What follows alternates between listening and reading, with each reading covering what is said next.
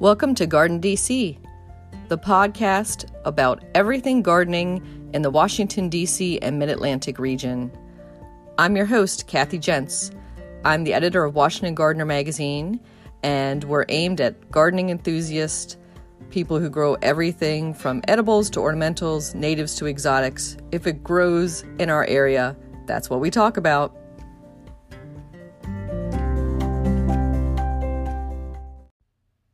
In this episode, we talk with distinguished plantsman Vincent Simeone about great evergreens for your landscape. They offer beauty, function, and privacy. You won't want to miss his tips on the best time for planting them and some wonderful choices for the mid Atlantic region. Also, in this episode, our plant profile is on winterberry holly, which is not an evergreen.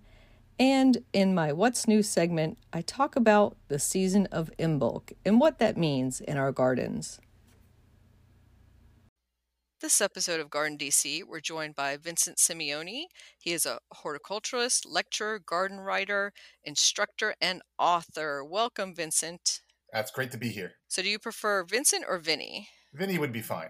Okay, I'll switch to Vinny then. I feel, I feel a little more casual that way, right? Yep. Great. So, our center of our discussion is going to be on great landscape evergreens. But before we dive into all that, Vinny, let's talk about little Vinny when he started so we're going to talk about maybe were you born with chlorophyll in your veins? Did you start gardening at a young age? What got you into this love of plants? Well i haven't been called little vinny in a long long time so that, that's that brings back old memories but um, actually uh, my parents my grandparents my uncle was were very much into mostly vegetable gardening um, and I, I, wasn't necessarily into vegetable gardening but i certainly was into uh, flowers and trees and shrubs but i kind of started that around 12 years old and started playing around with growing morning glories and you know different things like that and then just kind of picked it up and, and kept with it. Uh, once i reached high school uh, there was an opportunity to go to a, basically a um, like a vocational school for horticulture. They had a horticulture program in 10th and 11th grade and i did that and then decided i wanted to you know pursue it and started my first my first degree in, which is an associate's degree was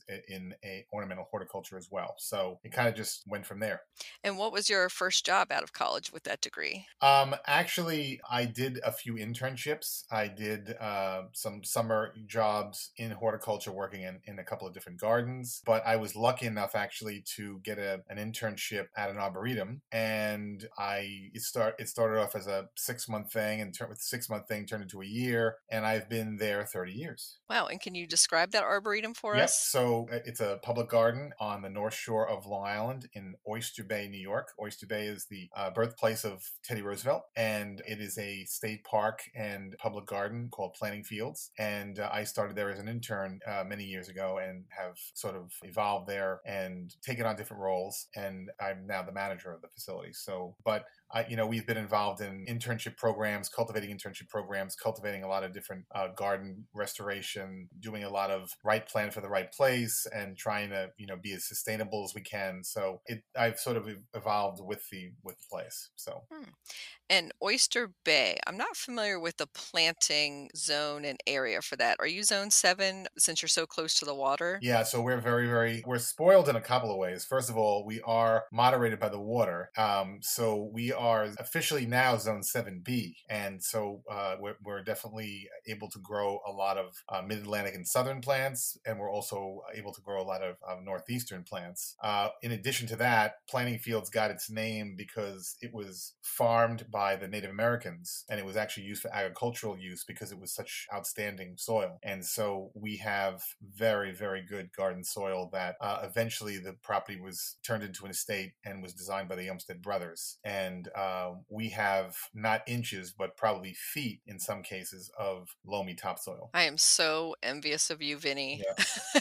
that sounds incredible. Yeah, that was going to be my next was what is the native soil there? But that sounds like heaven. Yeah, very well drained, organic organic. It's it's uh, very very we're very fortunate. Hmm.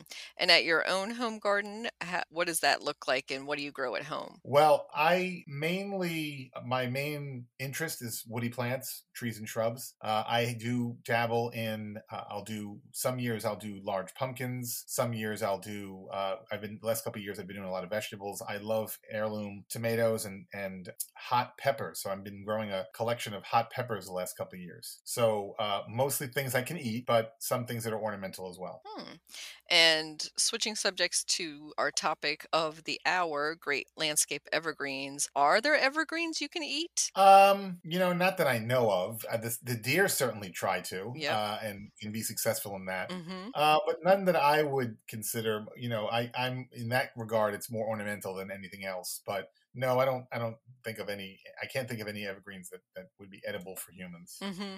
Yeah, that was so, a semi facetious question. but I do think the one thing I was coming to mind was junipers and gin, of course, and right, mm-hmm, and some of those berries. They're edible in, in, a, in a, in a sort of uh, a different way, but yes, that's certainly possible. Mm-hmm. And I have seen some of the more adventurous new chefs that were using pine needles in cooking, but not really to my taste. Yeah, yeah, I wouldn't call that a cuisine. but that's just my opinion. Mm-hmm. So, what are some of your favorite evergreens to grow in the Mid Atlantic? Well, I was fortunate enough. Um, so, I got a two-year degree in horticulture, uh, actually on Long Island, at a place called Farmingdale State College, and then I got a four a four-year degree at the University of Georgia, and I was exposed to a much wider palette of plants. They have their own set of evergreens and their own set of issues as well, but they have their own set of evergreens they can grow in the southeastern United States, and I kind of had that plus all the northeastern, you know, evergreens and conifers that we can grow. The whole reason why I, I wrote a book on evergreens was because a lot of people kept using the same old stuff, the same blue spruce, the same Leyland cypress, the same American arborvitae, and having problems with those plants in poor situations. And no one was really paying attention to that. So many of these wonderful evergreens that are out there that can give you deer resistance, can give you drought tolerance, can take heat and humidity. So I was able to learn a lot from the southern gardens and the southern gardeners and take some of that information up north where we are moderated by the water and can grow those things. So no one would have thought to grow Cephalotaxus on Long Island, you know, prior to 30 years ago. And and taxus is, a, is can be a problem in the Northeast. There's many things that bother it, including deer. So you know that that's just one example. I love Cephalotaxus. It's it's a very diverse plant. It's a very tough plant, and not enough people use it in their garden designs. Hmm. Maybe we should start off with what is an evergreen versus say a conifer or deciduous plant. Okay. Well, I'm certainly a a um, not all conifers are evergreen, by the way, right? So we know that there's a lot of conifers that are deciduous. So a lot of people think that a conifer automatically means it's an evergreen. Not necessarily. There's a lot of lovely conifers that are deciduous. Mm-hmm. Evergreen, really, in my eyes, is something that always has foliage. We get that confused with it holds its leaves forever. It, it doesn't. It actually, every evergreen has a fall. And so if you look at pine trees in fall and you look at other, even rhododendrons, they will drop their inner older leaves. They do have a fall. It's just less noticeable because they keep their newer leaves. So an evergreen is just really a plant that, quite frankly, that, that holds onto its foliage uh, and always has some form of foliage. And that doesn't necessarily mean that it doesn't lose that foliage eventually. It eventually will. So typically with most evergreens, they'll hold on to their first and second year uh, leaves and drop their third and fourth year leaves, depending on the species, of course. That, that depends. But uh, an evergreen is always green, true, but it's not holding on to the same leaves all the time. Mm-hmm. And that's such a great point because I do get uh, emails and desperate pleas on social media from some of my readers who think that their pine is dying because of the inner shed of some of those leaves in the fall. But that's just part of the natural process. it, it is, and and I can't tell you also how many people have called me in panic that their conifer is dying in the fall, and it turns out it's a deciduous conifer, and it's simply just going through the fall cycle. I've heard that as well. Hmm. And so they also have notorious pollen. Yep. Uh, so I have some neighbors who literally their entire upstairs becomes yellow uh, when they leave their windows open in the springtime. So maybe we'll talk a little bit about that reproduction process. Right, and and certainly, uh, well, if we're talking about conifers, they are gymnosperms, so they're more primitive. They have a more primitive form of uh, floral parts, and a lot of conifers actually also set their pollen in the fall. So a lot of people who have hay hay fever or allergies uh, don't realize it, but there's these clouds of pollen that will come off the cedars and pines and other things uh, even late in the season, and that can really be you know a, a detriment or a problem for people who have bad allergies. But there's no question that you know that we don't think of conifers as flowering plants. They do have some sort of reproductive organs. It's just very different than the angiosperms, which are flat, true flowering plants. Hmm.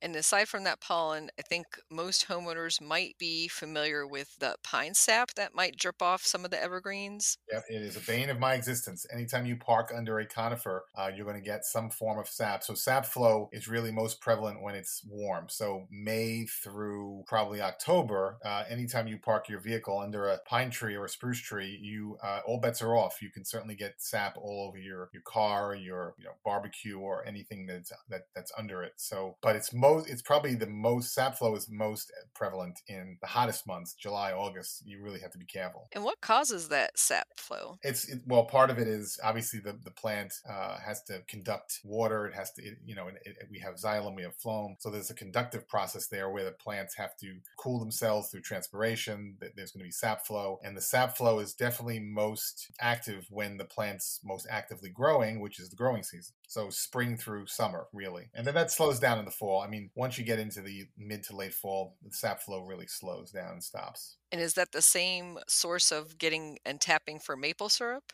Um, it's similar in deciduous plants. It's similar with a maple, but um, not the same really. I think a lot of times they'll do the uh, the tapping of, of maples um, in, the, in a, at a time when the plants are coming out of dormancy. You know, uh, late winter, early spring. Um, it's similar, but it's not the same. Mm-hmm. Yeah, you hear about the sap rising, and then that's kind of what is the indication of spring is is just around the corner. Hmm. So I think one of my favorite aspects of evergreens, aside from the fact that they are evergreen and lend year round color and texture and interest in the garden, is when they start putting on that spring into summer growth. And sometimes those ends of the tips are like a really bright yellow or chartreuse color. Yeah. Yeah. The first thing that comes to mind would be um, things like Pieris, uh, Japanese Pieris or Japanese Andromeda. They can have very interesting either chartreuse or even bright pink new growth that eventually turns to green. And a lot of plants do that. Rhododendrons do that.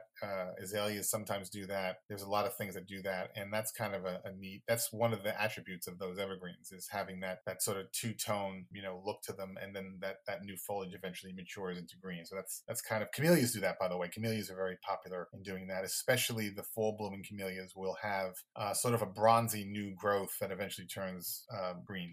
Hmm. Yeah, I noticed also some of the evergreens will change color, kind of shift in the cold season as well. Yeah, yeah, that's true. And a lot of it has to do with maturity. A lot of a lot of times those leaves are going to be lighter green or bronze bronze color than lighter green as they're younger. But then when they mature and they get to the fall winter when the weather gets colder they're going to be as a very dark green. So plants tend to be look darker in the winter. Hmm. yeah and i think uh, some people observing them and not noticing that shift from season to season might think that their evergreen has some type of health issue say when it starts to be more yellow or bronzy than the deep green that they had been used to. Right and that's the that's the beauty of evergreens as well is that in a way we kind of don't pay as much attention to them in the summer when there's foliage on all the deciduous plants. There's flowering plants, there's cherries, and there's magnolias, and there's dogwoods, and there's all these things that are sort of keeping our attention. And then in the fall, when all the leaves fall off those deciduous plants and the, the landscape is more bare, now all of a sudden these evergreens sort of pop. They, they sort of come to the forefront. And um, the light uh, is obviously the light is lower, the sun is lower in the sky in the fall and the winter. The landscape is different; it's illuminated differently in the winter, and now all of a sudden these evergreens sort of pop. Hmm. And for landscape use of evergreens, so I would say the most common use is probably as a hedge. Um, how, what do you think about using all of one variety as a hedge versus layering different evergreens? Um, I'm. I think it depends on the on the situation and what you're trying to accomplish. There are cases where I think that one contiguous hedge of something it, it has a certain look to it. It has a certain continuity to it, and you know you're going to have the same texture and color throughout, and and that could work. Um, but it really depends on how much we're talking. I think if if it's a small planting, that works. When we get into the larger plantings, I remember uh, seeing a uh, a what was really a large uh, screen sort of windbreak at uh, the Niagara School of Horticulture in Canada, and they did a great job of taking three or four different types of conifers that were not even related to each other and using them in groupings so that there was some diversity in that planting and more sustainability. It wasn't just a monoculture, and it also was functional and it was also ornamental. So they kind of accomplished all the goals that they wanted to do. And uh, I'm sure that planting, this was 20 years ago, I'm sure that planting is still there and thriving because whenever you can diversify the landscape, that's sort of the holy grail with horticulture is you don't want to have these monocultures because it's not very sustainable in the long run.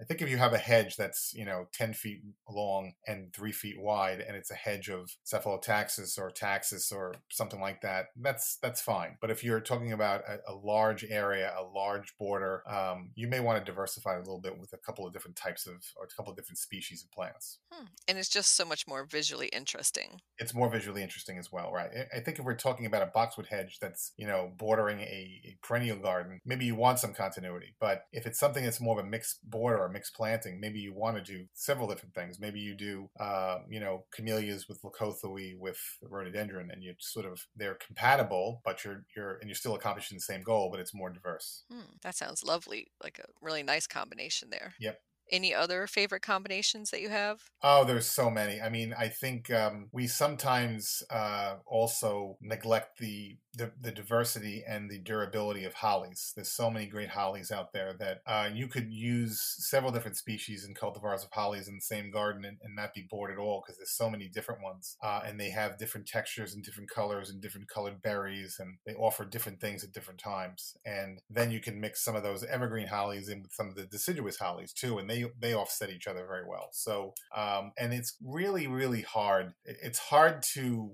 hollies are so adaptable. They they adapt to just about everything you give them, and it's hard it's hard to not be successful with holly. They they they do work. They may take some time to establish, but they do work in many different landscape situations. Hmm. And there's, of course, native and Asian and Eurasian. What do you think about some of the native cultivars that are being introduced these days? Uh, I think they're wonderful. I mean, I think we need, you know, instead of just the same, again, the same old stuff that we're used to, we want to sort of shake it up a little bit and try to try to diversify the palette and offer a wider palette. So um, I think I think there is a movement, certainly a movement in the United States and throughout the world of going more native. And the reason we do that, you know, Doug Tallamy talks about it all the time about how native plants feed our native pollinators and our native birds. And there is a connection there. And it's not that I'm against non-native plants, but I think there's a right plant for right place for everything. And there is no question that natives provide a certain uh, benefit that non-natives can't. And and having more native hollies that are lesser known, I think, is a, is a great idea. And speaking of right plant, right place, the mature size of some evergreens sometimes is a surprise for the home gardener. And I, I'm going to lay blame on sometimes the plant labels that will give the height or width of a plant in 10 to 15 years, but not the full mature height. Right. Well, I think it's a combination of things. I think gardeners and horticulturists, I think, are the most optimistic people on earth. And we don't, we live in the moment and we don't always think about 10, 20, 30 years down the road, right? Mm-hmm. And we find a plant, we're excited about it, we want to put it in, we find a place to put it, and we don't, you know, necessarily always pay attention to um, how it's going to look in 10 or 15 or 20 20 years. And that's one of the subjects that I talk about in my sustainability book is we need to start thinking longer term than we currently do. And it's certainly notorious of homeowners who don't maybe know as much and don't realize that the cryptomeria is going to get 60 feet tall eventually. Um, and there's certainly people who say, I don't care if the cryptomeria gets 60 feet tall. It's not going to happen in my lifetime. So, you know, I'll just prune it. Um, and that, that kind of culture, I think, needs to change a little bit because eventually those plants are going to get big or are not going to thrive in the situation you give them. So um, you're right, though. I think that those plant labels can be a little misleading or not you know don't give you all the all the the whole story but that's where uh, an avid gardener or someone who's really interested might do a little more research. And you know there's so many good so much good information out there both online and in books where you can verify you know just how big is this cultivar going to get? Is it truly dwarf? And do a little more research. Mm-hmm. and i think also a great place to research that would be at your local arboretum and to look at some of those specimens that you're thinking about adding to your garden right where they have been given the space to grow right and that's one of the biggest functions that a public garden can provide is education and we are living museums right so we display plants for the purpose of education and to, and to promote uh, obviously a better environment. But one of those things that takeaways is people come here to look at garden ideas, garden trends, and how things perform in the garden, and how they're used in the garden, so they can do the same thing at home. So relying on your local public garden, your local garden center, your local nursery, not a bad idea. And let's talk about best practices for a little bit. So, when I go to a garden center and I pick out that beautiful evergreen and I bring that home to my garden, what's my first step? Well, I'm going to back up a little bit because what I, try to encourage people to do is when they go to a garden center or a nursery or wherever they go to purchase plants, it's it's hard to do this because you know we all shop for plants as well. But um, when they go to the to the, the nursery or the garden center, they should kind of think about you know a, a, spot where this plant might go. I've, I've read the label. The label just says that it's going to get six feet wide by six feet tall, and I have a spot for that. You know, and and I think it would fit there. But then beyond that, do I have the growing conditions necessary in that spot to sustain the plant? A lot of times we don't pay attention to that. We pay more attention to how big it's going to get. But then, well, it needs shade, but I, I really have sun. But that's that's okay. Uh, you know, it'll be fine. Um, I think we need to pay more attention to how what growing conditions the plant needs, and we need to you know scrutinize that that label or that uh, that description on the plant to make sure we have the right growing conditions for it because there's nothing worse than bringing a plant home putting it in the in the wrong spot and then it fails and then we're disappointed so mm-hmm. just kind of thinking about not only where it will fit but where and where it will look the best but also where it will actually thrive and grow is something that you would want to do first then once you have decided that and you get it home depends on whether it's you know obviously in a container or if it's in a balled and burlap sack but i always like to as far as the planting method goes, obviously the best times to plant would be the spring and the fall, the fringes of the, the summer. I very, very rarely, unless you're talking about herbaceous plants or annuals, you never really want to plant in the summer months in the heat of the summer. Even when you get, you know, you go to these discount bargain sales and, and it's a 4th of July sale, you got to be really careful about planting that time of year, especially for evergreens. I am more of a fan of planting evergreens in the spring for the most part because it gives them an opportunity to establish a root system and then go through the summer before they go into their first fall and winter, which could be you know har- harsh and cold and those kind of things. There is an opportunity to plant in the fall as well, but it really has to be early fall when you know, for instance, uh, you know around Labor Day and September, maybe early October. But I sometimes see people planting evergreens well into November and December because the weather's warm or the weather's mild, and that's just a mistake on many levels. And the reason for that is the plant has no chance to really establish any kind of root system, and you know it's it's something you have to can be concerned with. But once you get the plant home, you obviously want to prep the soil if you need to. You'd want to you know make sure the soil is right for the plant you have if not you want to amend that soil if if need be, maybe add some compost or some kind of amendment to the soil. And I always encourage people to do whatever size the root ball is, whether it's coming out of a container or a balled and burlap sack. I encourage people, one, to make sure that the planting hole, if at all possible, is two to three times wider than the width of the root system, uh, and also that the plant is slightly above the grade of the soil. You you know not six inches, but an inch maybe or 2 mm-hmm. so that's slightly above the grade of the soil. You never want to have plants planted too deep. That's the worst thing you can do, and then go from there. But the planting process, it's you know you might have a hundred dollar plant, and you really want a three hundred dollar hole. You want to make sure that that planting hole is is perfect and it's it's prepared well, and it's it's uh, because that that planting job is going to sustain that plant hopefully for the rest of its life. And we don't spend enough time with the planting process. Sometimes we just tend to put plants in and just forget about it. And we really need to spend more time, I think, overall on the quality of that planting hole. So true. And when you were saying planting super late in the season is a mistake, I started to think about the holiday season that we just went through and so many people who bought living Christmas trees and holiday decorations and then wanted to plant them right away. So would you say it's better to hold them and then plant them them in the spring or prepare the hole and get them in the ground as soon as possible? Yeah, I well, I think there's two things. I think what I was referring to, uh, what I see a lot of, is for example, a homeowner might hire a contractor or might do it themselves, and they put in a hedge of cherry laurel or rhododendrons that's maybe 100 feet long, and they use maybe 20 plants, and they put them in, let's say, in November or early December. Um, and we're talking about a huge investment of time and money, and they're just too late in the season, and those plants can't get established, and a lot of them will get winter burn and, or die, and they'll lose more than half of them. So from that aspect, it's you have a big investment, and you're losing that investment because of the wrong time of year. If we're talking about a single plant, we're talking about a, a tree that you use around the holidays, and, and it's got a bold and burlapped, you know, sack, and and you're you've got d- done for the holidays. Yeah, the thing is, you're putting it into hopefully a, a warm environment, and you're using it as a decorated tree, or let's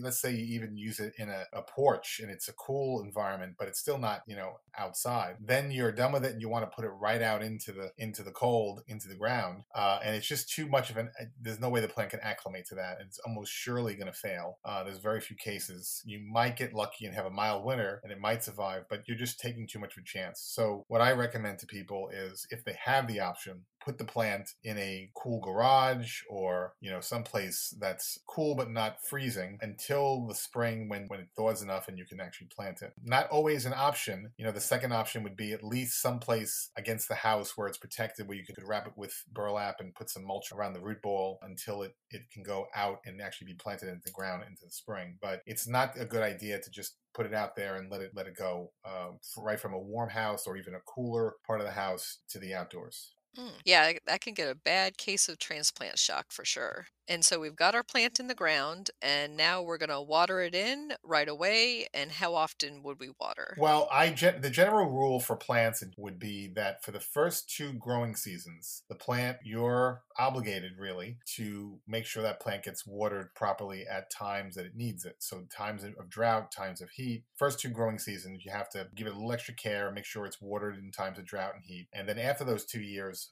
the idea is it would hopefully have its own root system then it could be kind of left on its own. But you know you would it's really dependent dependent on the species of plant and the size of the plant and the soil and a lot of things. But i would say that starting in spring if if there's no real rainfall and you don't have any, any attributable rainfall you would probably want to water that plant at least once or twice a week. And you know in times that it's cooled maybe less and if it's time it's real hot maybe even more. But the, the key is to water deeply and for longer periods of time less less often. So if I have a, a, spruce tree that went out in the spring, I would want to give it a good soaking a couple of times a week. I wouldn't just give it a you know a gallon or two of water. I'd give it a good soaking once or twice a week. I wouldn't wouldn't just give it a spring a spritzing. And I wouldn't necessarily just rely on the irrigation system, which are mostly geared towards turf. Uh, and not necessarily trees and shrubs. So you want to give your trees, your shrubs, your woody plants really a lot more water uh, at once than you would a lawn.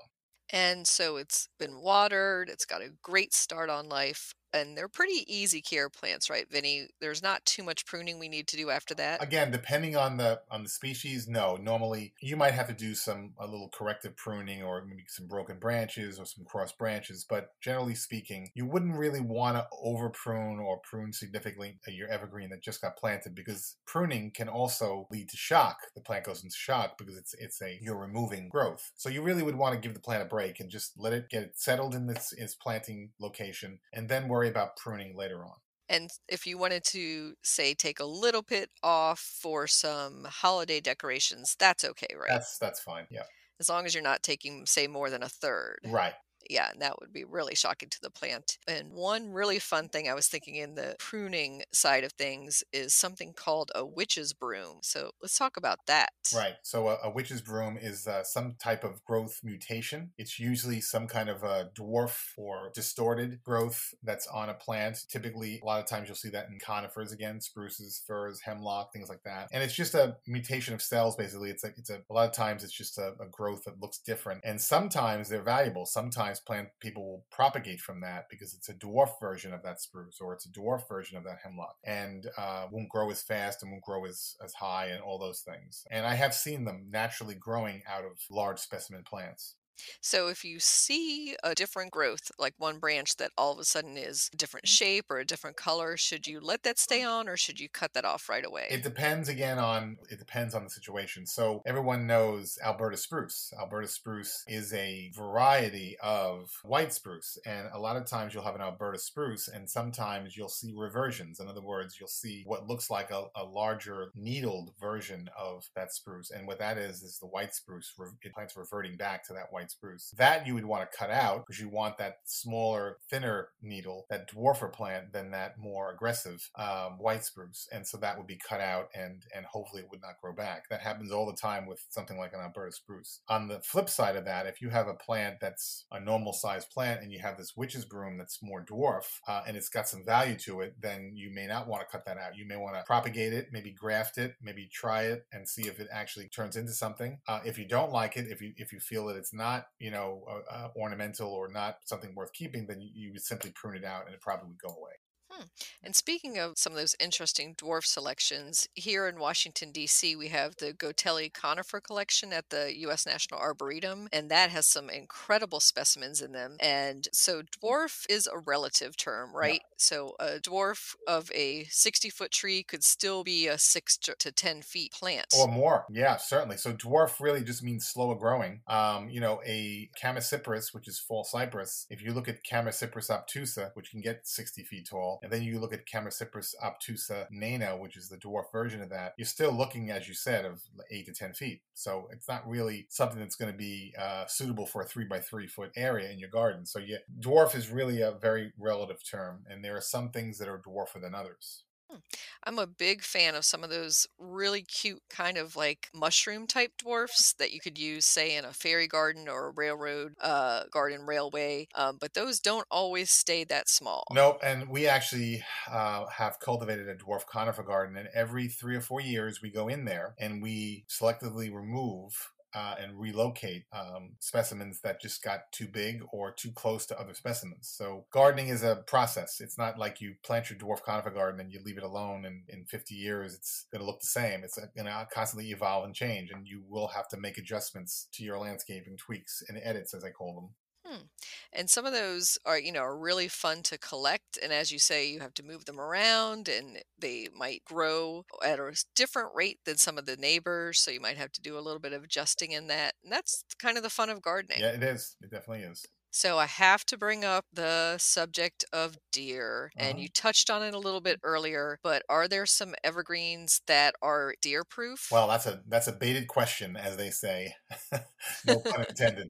Um, I don't know that there are very there are very few plants in this world I think that are truly deer proof. And uh, horticulturists, my colleagues and I will argue about this all the time because the problem is it's very regional. Really depends on so many factors. So it depends on what other vegetation they have around them. It depends on how cold it is, how much snow cover there is, what mama is teaching the babies to eat. Uh, ultimately, if a plant, if a if a deer is really hungry and they're starving, they're going to eat just about anything. The only thing I've seen very very little deer browsing or deer you're feeding on, uh, literally, um, is things like Andromeda, which is Pieris, uh, and hellebores. Those are two things I've never really seen uh, browsed, even in the worst, most pressured deer areas. Mm-hmm. But regardless of that, I've certainly seen them eat holly. I've certainly seen seen them eat boxwood. Uh, I've I've seen them eat you know a lot of things. So what I say is deer resistant in my area. You may say to me that's totally false. I they've eaten this, this, and this. So so colleagues will go back and forth and argue this point all the time. And there's very little consensus because it is so regional and it depends on so many factors. It depends on the size of the deer herd. If you have three deer in a square acre, it's a lot different than 30 deer in a square acre. So um, I would say that in, general, it is a huge topic. It is the, the deer population throughout the U.S. is becoming more and more problematic every day. And you think about the devastation they do to the landscapes, and you know, it's how do you manage it and how do you manage them, and, and there's so many factors that go into this. Um, but they've been displaced; their habitat's been displaced, and so it's it's an understandable dilemma. I would say that one of the one of the reasons behind writing my book on evergreens was there is some thought put behind. Here are what I would recommend as pretty solid deer resistant plants that book was written quite a few years ago, and some of those plants I may have to rethink because I've seen them, you know, deer browsed more than, than I thought they would. But for the most part, that list is pretty solid to, to this day. And there are certain things that we would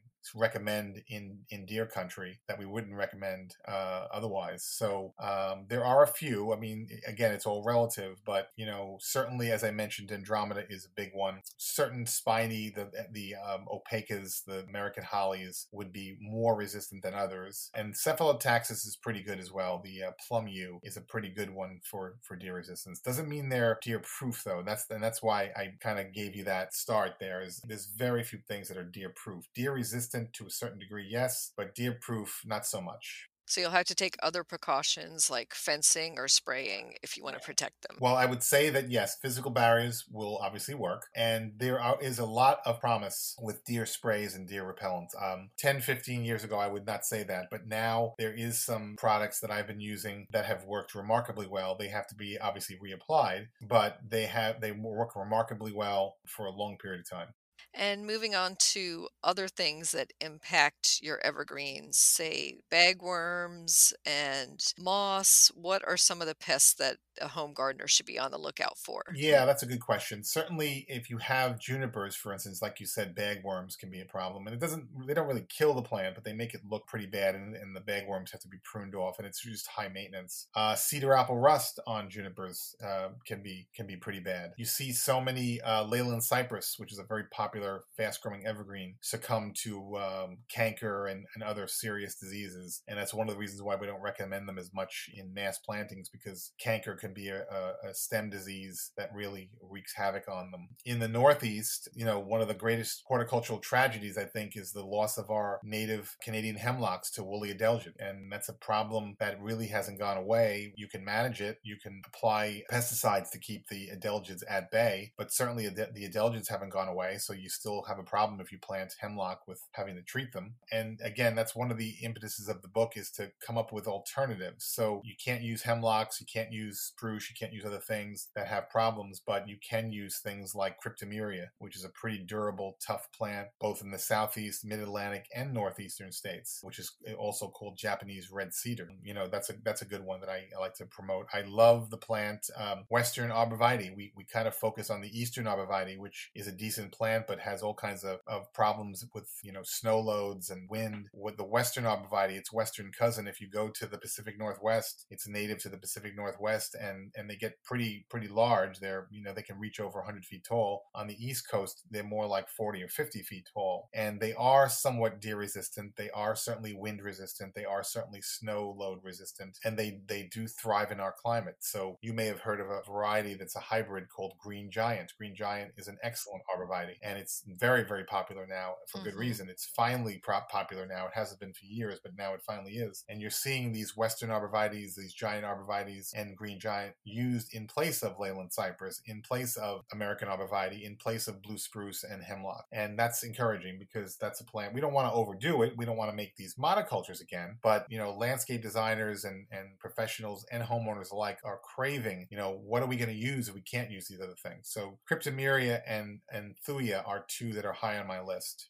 And that does bring up what plant breeders are working on now. So, a little glimpse into the future. Do you know what they are going to be introducing in the next few years? Well, I think that uh, a lot of the research now is based on coming up with slower growing, more dwarf plants. For instance, one of my favorite plants is Oriental spruce, which is Picea orientalis. It is a very elegant, very beautiful plant. However, it gets pretty big, you know, 50, 60 feet, and the average homeowner may not be able to fit that in the yard. But they they are specifically introducing dwarf varieties uh, that only maybe get six feet tall or eight feet tall or 10 feet tall that won't get to the size of the mature straight species. So I think a lot of the breeding and a lot of the selection is being based on, again, taking these large scale conifers and coming up with dwarf versions of them or more compact versions of them. A lot of uh, selection is also, we don't want just, as you know, we don't want just green anymore. We want gold and we want variegated and we want, you know, all these other colors and hues that we can use as accents in the landscape. So a lot of these ornamental qualities are foliage, foliage types, whether it's a blue or a gold or a green, uh, and improving the foliage types. A lot of breeding now is looking at, you know, we we can debate this, but certainly global climate change is a hot topic, and there's a lot of evidence to, you know, support more heat, more humidity, uh, more drought, and a lot of breeding is looking at, you know, more heat and humidity tolerance of, of conifers or of evergreens in general. Um, so th- there's a lot being done with that as well.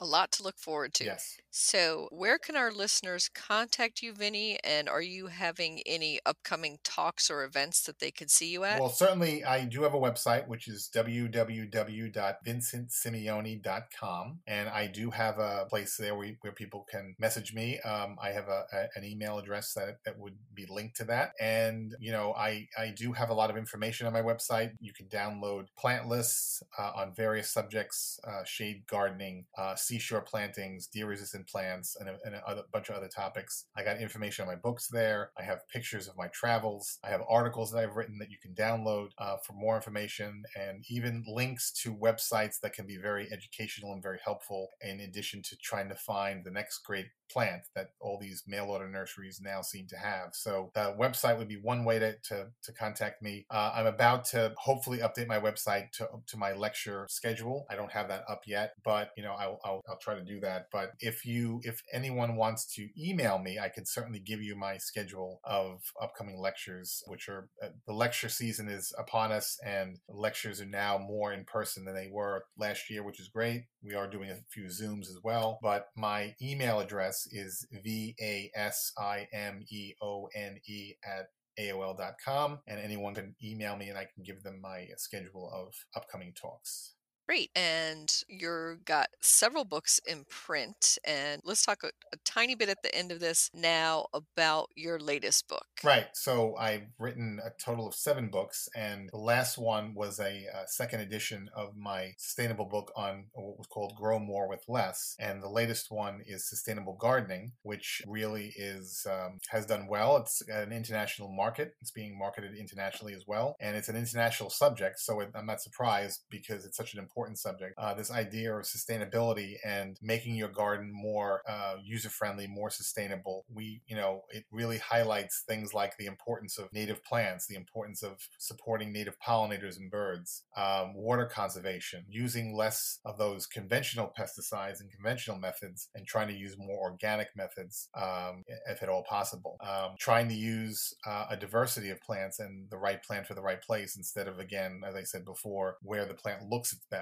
Where is it going to thrive its best? Um, trying not to be so uh, obsessed with the perfect lawn and having less lawn, having more, if you, if, if I can, things like low mow, uh, no mow lawns where you put in things like sedges or ground covers that don't need mowing the way a traditional lawn would need. If you're going to need, if you're going to do a lawn, maybe more durable turf like fescues, which don't require as much care, or even warm season grasses like zoysia grass, things like that. So it covers a lot of topics. It covers composting, we I think we need to do more with that. We need to grow our own organic plant food for our plants rather than going out and necessarily using chemical ways of doing that. Um, and I, am not against chemicals at all, by the way. I think chemicals have a place, but we need to be more conscious of doing different things at different times. And if there is a reason for a chemical fertilizer, there's a deficiency, it's one thing, but we have other organic methods we can use as well. And compost is a great way to feed your garden. Some great advice there, Vinny. And we'll have to have you back on the Garden DC podcast to talk more about sustainable gardening in the future. That would be great. And thank you so much for joining us. My pleasure. This episode is brought to you by Bumble. So, you want to find someone you're compatible with, specifically someone who's ready for a serious connection, totally open to having kids in the future, is a tall, rock climbing Libra, and loves rom coms with vegan pizzas on Tuesdays just as much as you do. Bumble knows that you know exactly what's right for you. So, whatever it is you're looking for, Bumble's features can help you find it. Date now on Bumble.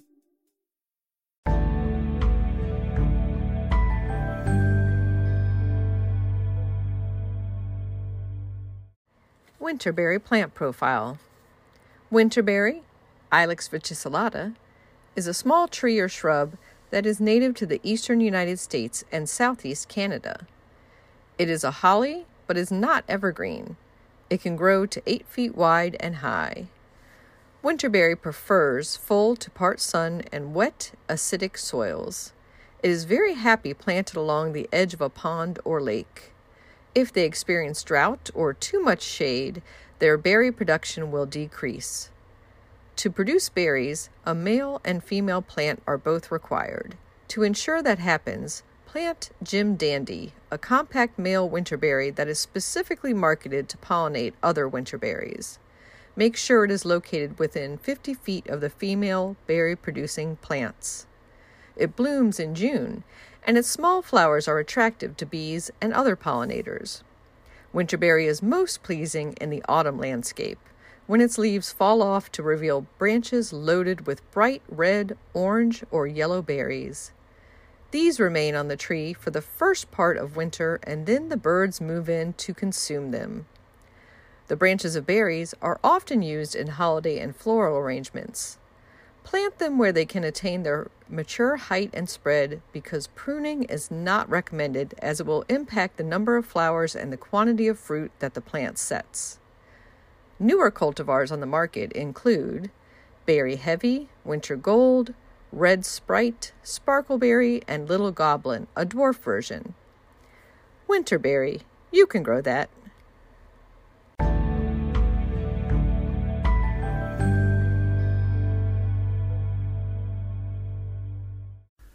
In the new book, The Urban Garden by Kathy Jensen Teri Speight, you'll find dozens of inspiring and creative ways to grow flowers, shrubs, vegetables, herbs, and other plants in small spaces and with a limited budget.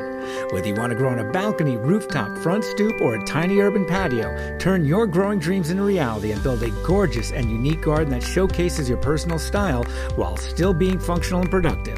With the ingenious ideas and resourceful tactics found here, you'll be maximizing yields and beauty from every square inch of your space while also making a lush outdoor living area you'll crave spending time in. The Urban Garden 101 Ways to Grow Food and Beauty in the City comes out this spring. You can pre order it now at Amazon.com and Bookshop.org.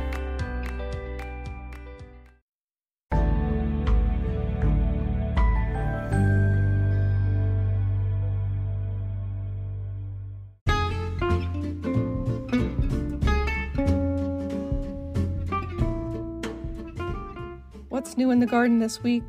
Well, we've just entered the season of Imbolc. That's the halfway point between winter solstice and the spring equinox. And no coincidence that we also celebrate Groundhog's Day around that same time. So the next six weeks are a season that bridges winter to spring. This is the time of year where sap is rising, the buds on trees are starting to swell, and we can start sowing the first seeds in our greenhouses for summer plants. You'll also notice a little bit of a thaw, and one big sign in my garden this week were the robins. They came in the hundreds and stripped my neighbor's hollies of all their berries and then settled into my oak trees to digest them. So they were having a huge amount of fun. Elsewhere in the gardening world, I have a couple events I want to let you know about that you can participate in live online. And the first is on February 11th, that's Friday at 7 p.m. in the evening, with The Thoughtful Gardener.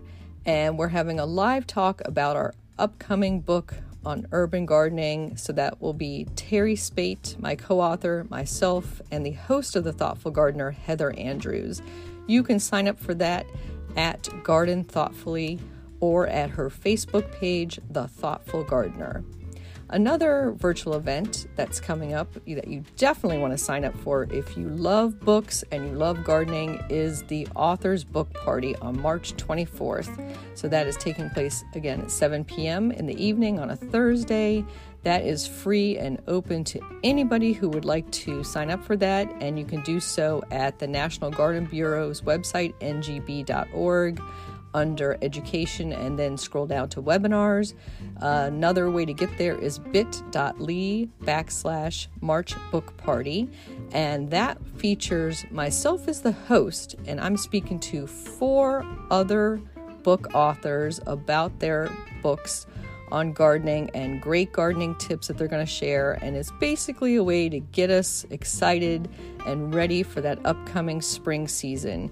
So I highly recommend you sign up for that as soon as possible to reserve a slot for the live session. It will be recorded if you miss it and don't get to participate live. Um, in person attendees have a chance to win one of three garden giveaways. So I would say that would be a great reason to sign up right there. Happy gardening!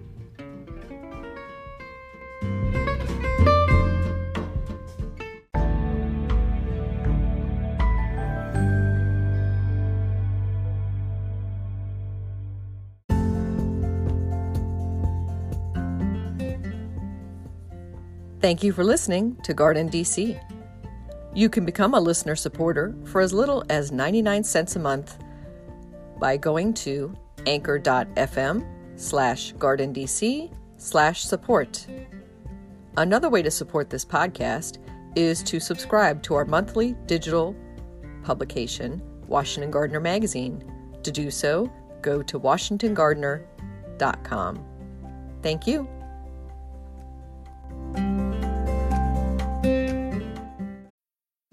Need mealtime inspiration, it's worth shopping Kroger, where you'll find over 30,000 mouthwatering choices that excite your inner foodie. And no matter what tasty choice you make, you'll enjoy our everyday low prices, plus extra ways to save, like digital coupons worth over $600 each week. You can also save up to $1 off per gallon at the pump with fuel points. More savings and more inspiring flavors make shopping Kroger worth it every time. Kroger, fresh for everyone. Fuel restrictions apply.